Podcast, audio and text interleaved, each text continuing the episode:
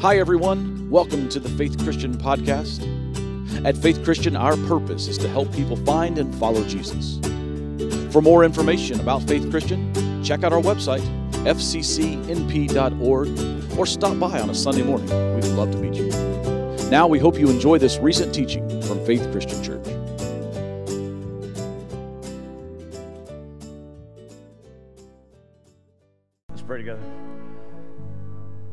The name Jesus brings us hope and life and peace. The name Jesus, as this song says, calms our fears, gives us life and life abundantly.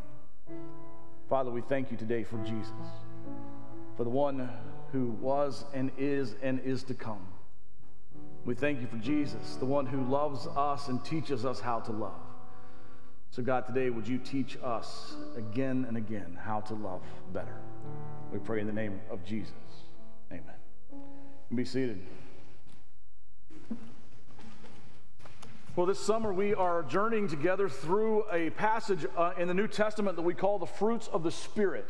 And in this passage in Galatians 5, there's a list of characteristics or qualities of a person who is following Jesus, a person where God is living in them. That's what the Holy Spirit is God living in us, God in us, the Holy Spirit living in us. This is the fruit that comes out of that. This is the overflow of the Spirit dwelling in us, living in us. When we follow Jesus, this is what it looks like. I've said it like this, I'll say it like this again and again.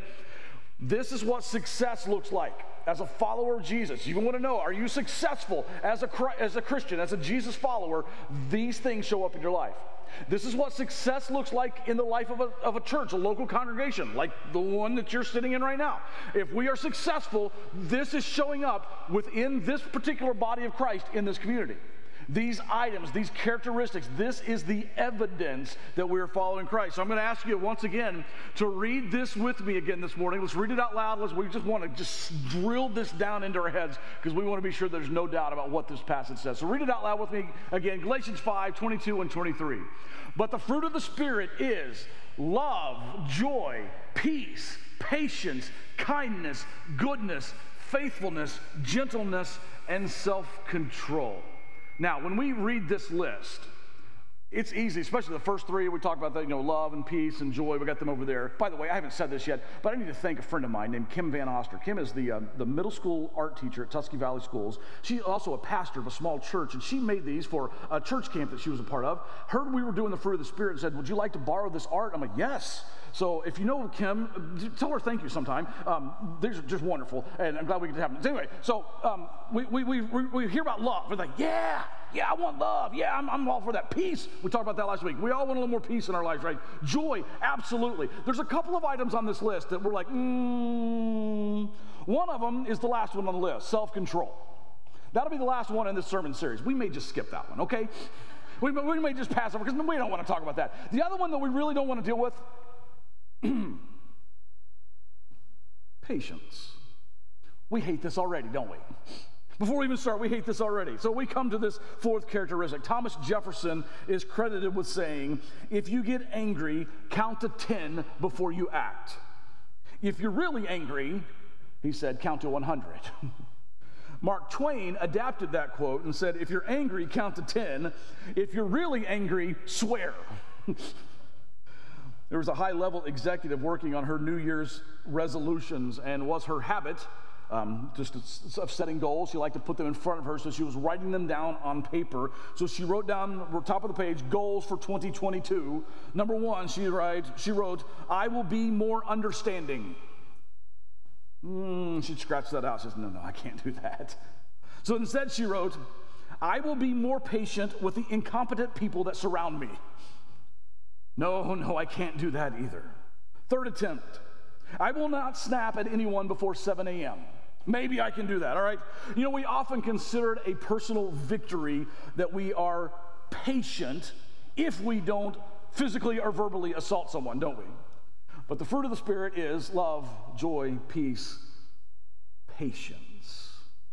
Do you remember how Paul describes love? We talked about this one of the first messages in this series. And I said that love was going to just kind of filter its way through all of these other fruits of the Spirit. But Paul describes love like this. The first thing he, first description of love that he uses in 1 Corinthians 13, love is patient. and kind. By the way, kind is another one of these fruits of the Spirit. We'll get to it next week. That's how love expresses itself, is in patience.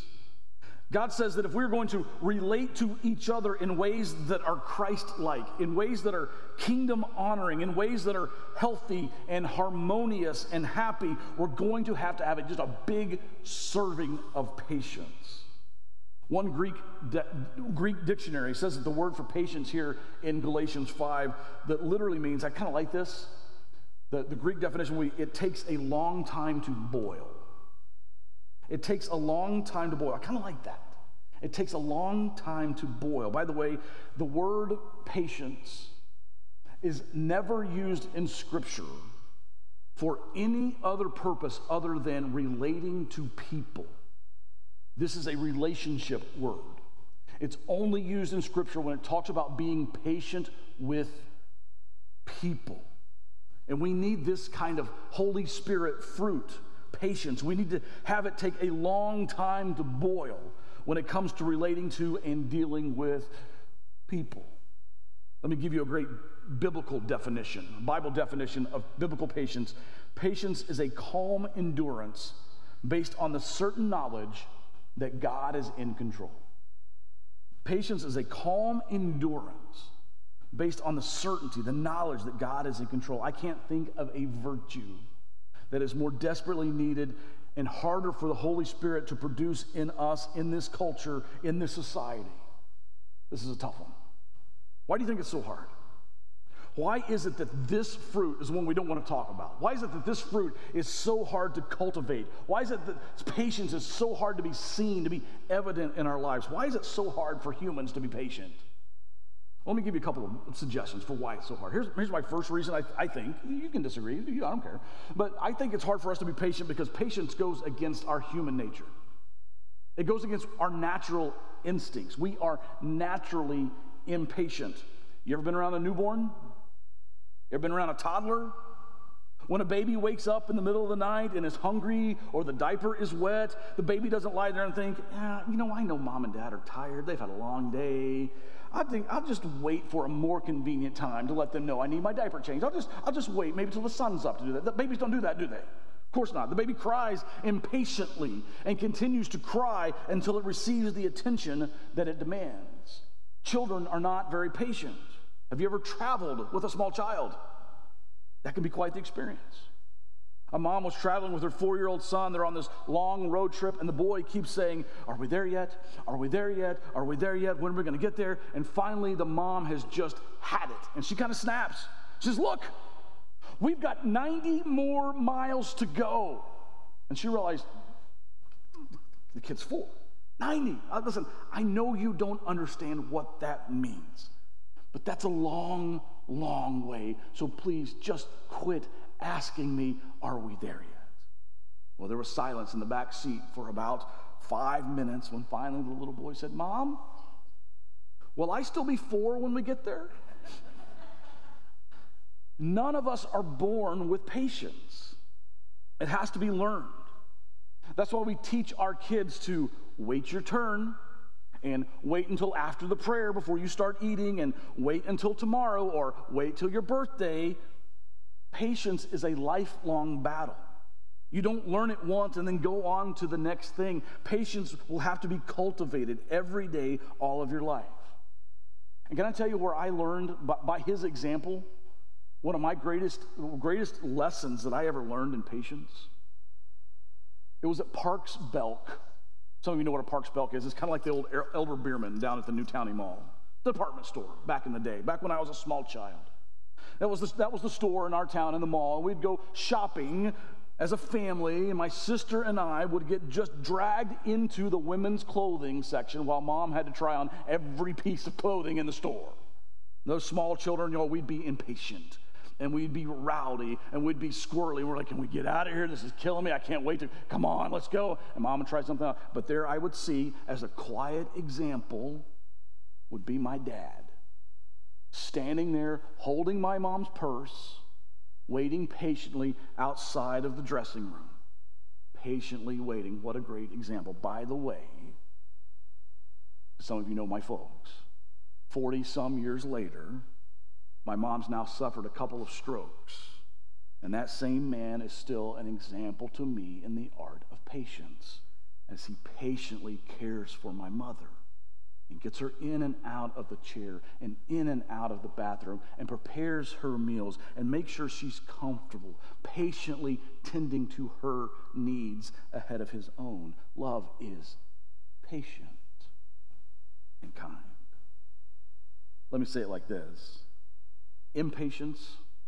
Impatience is often what is expressed. But the weeds of pride and selfishness and entitlement and anger, those weeds are often what is beneath our impatience.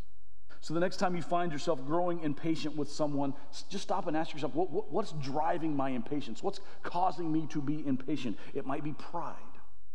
It might be a sense of entitlement. I deserve this now. I shouldn't have to wait. It might be selfishness. It might be anger, but something is choking out your patience, and it comes out as impatience. Here's another reason why I think patience is so hard for us. Because not only does it go against our human nature, number two, it goes against our culture. Patience is not a virtue that is celebrated in our world, in, in our country, in our society. Whether you're at you know, the line at Starbucks, the drive through line's too long, or they're taking too long at Bob Evans to bring your biscuits and gravy. Whatever it is, it just it takes too long, right? We hate it when Amazon Prime takes three days to get here instead of two or maybe even one, right? We hate that. I heard a story about a guy who stopped at a red light and when the light turns green, his car dies. He can't get it. He's trying to get it started. He can't get it started. He's doing his best to get moving again. Nothing's working. All of a sudden, of course, here come the horns from the line of cars behind him, just honking. Everybody's yelling out the window. Everyone's honking. So the final, guy finally just gets out of his car, walks to the car behind him, knocks on the window, gets the guy to roll down the window, says, Listen, hey, I'm sorry.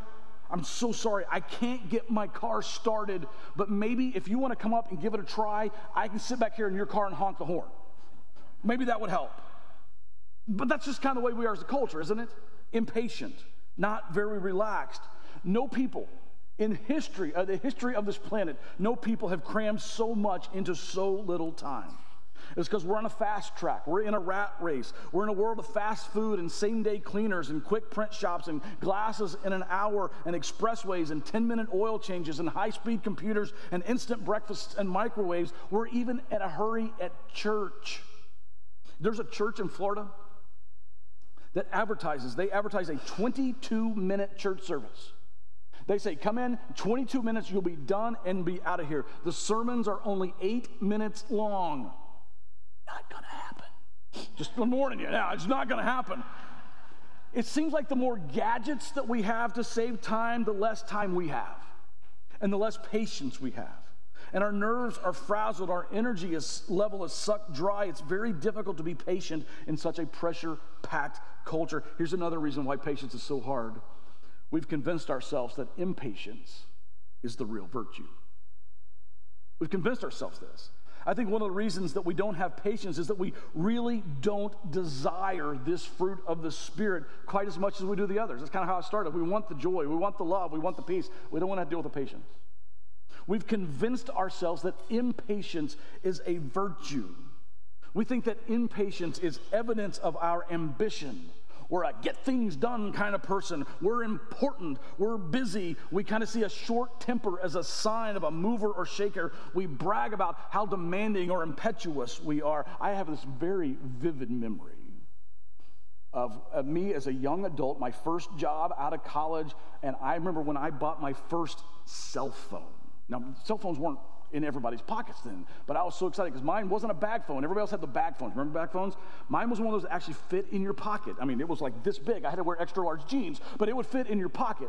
And I remember it being just, look how fancy I am. I got this big cell phone, and I would hold it in my hand when I'm out in public and people think I'm so important and I'm so, you know, I'm such a busy person. I'm so important. I need to have this phone on me all the time. And I remember, I remember very vividly standing in line at the grocery store one day when my pants started ringing. And I thought to myself, I don't want to be this important. I don't want to be this important that I can't check out the grocery store line and talk to the cashier for just a minute before I have to take a call.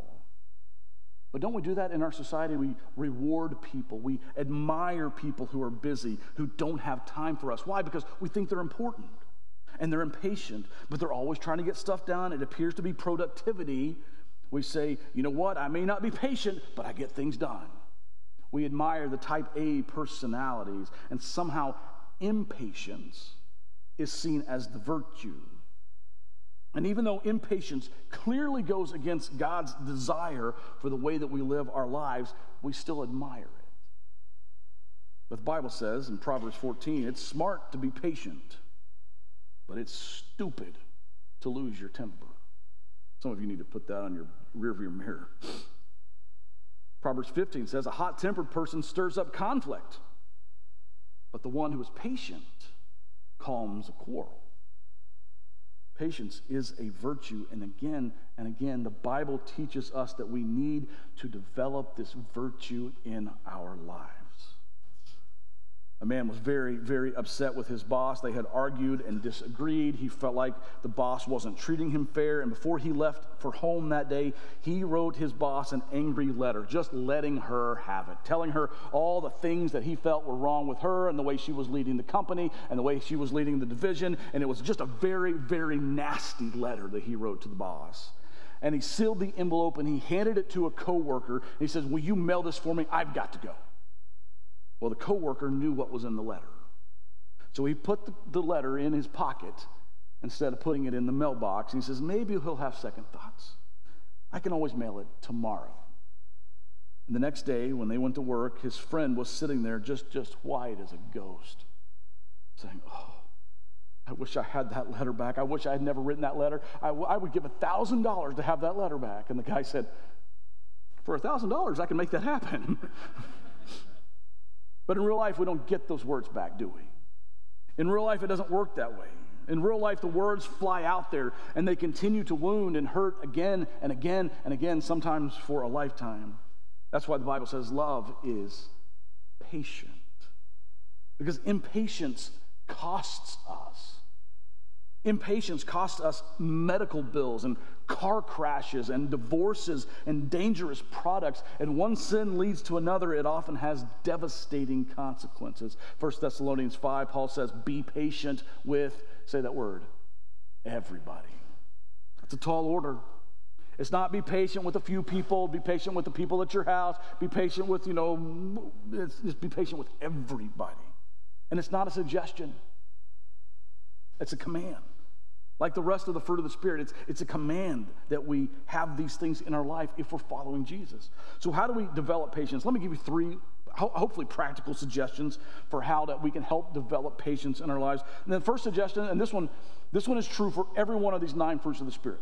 This, what I'm about to say is true for every one of these because they are all perfectly, all these fruits of the Spirit love, joy, peace, patience, kindness, goodness, faithfulness, gentleness, self control, uh, all of them, they are they are found perfectly in the life of Jesus.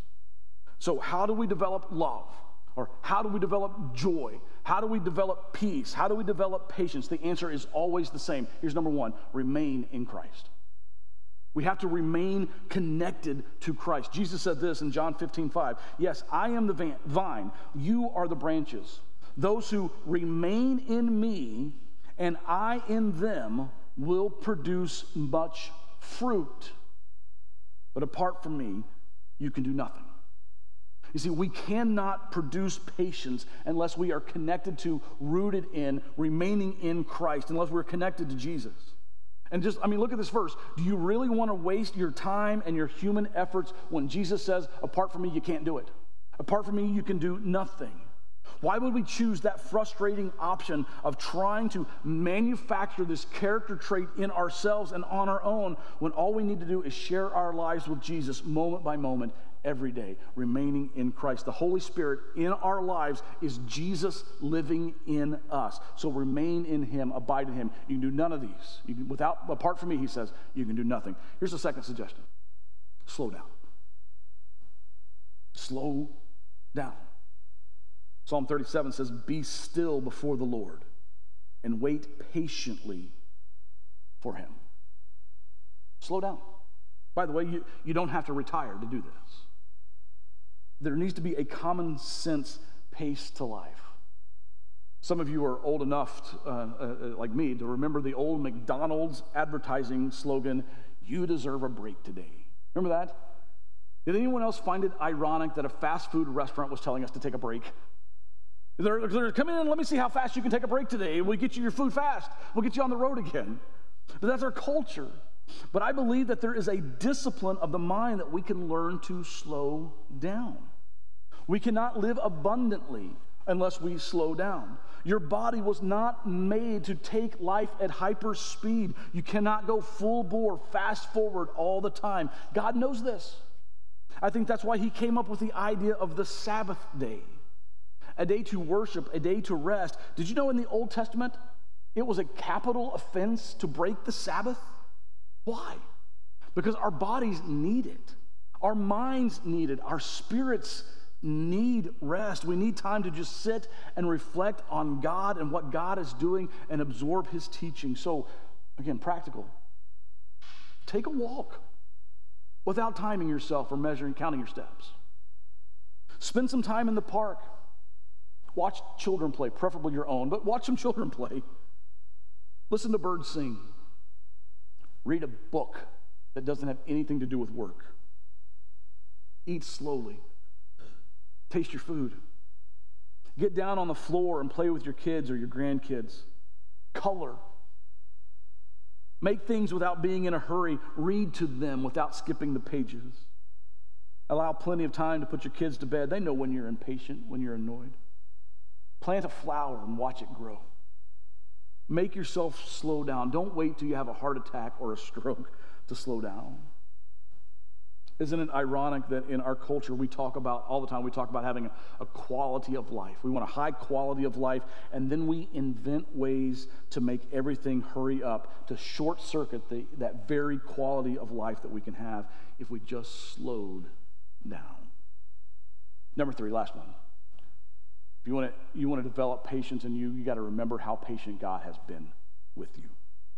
You will never be more patient with someone else than God has already been patient with you. 1 Timothy 1 says, But God had mercy on me, so that Christ Jesus could use me as a prime example of his great patience with even the worst of sinners. Paul is saying, God gave me mercy so that you can look at my life and you can see how I'm living my life and you can see the patience of God. Let me remind you a little bit of Paul's story. Paul was a murderer or at least an accessory to murder. He was a fanatic. He was an enemy of Jesus. He was an enemy of the church. And yet he said, God turned me around. Why did God turn me around? And part of the reason was not just to write most of our New Testament, not just to start these new churches, but Paul says right here in 1 Timothy, God turn my life around so that people can see how patient God is. 2 Peter 3 9 says, The Lord isn't slow about keeping his promises, as some people think he is. In fact, God is patient. Why?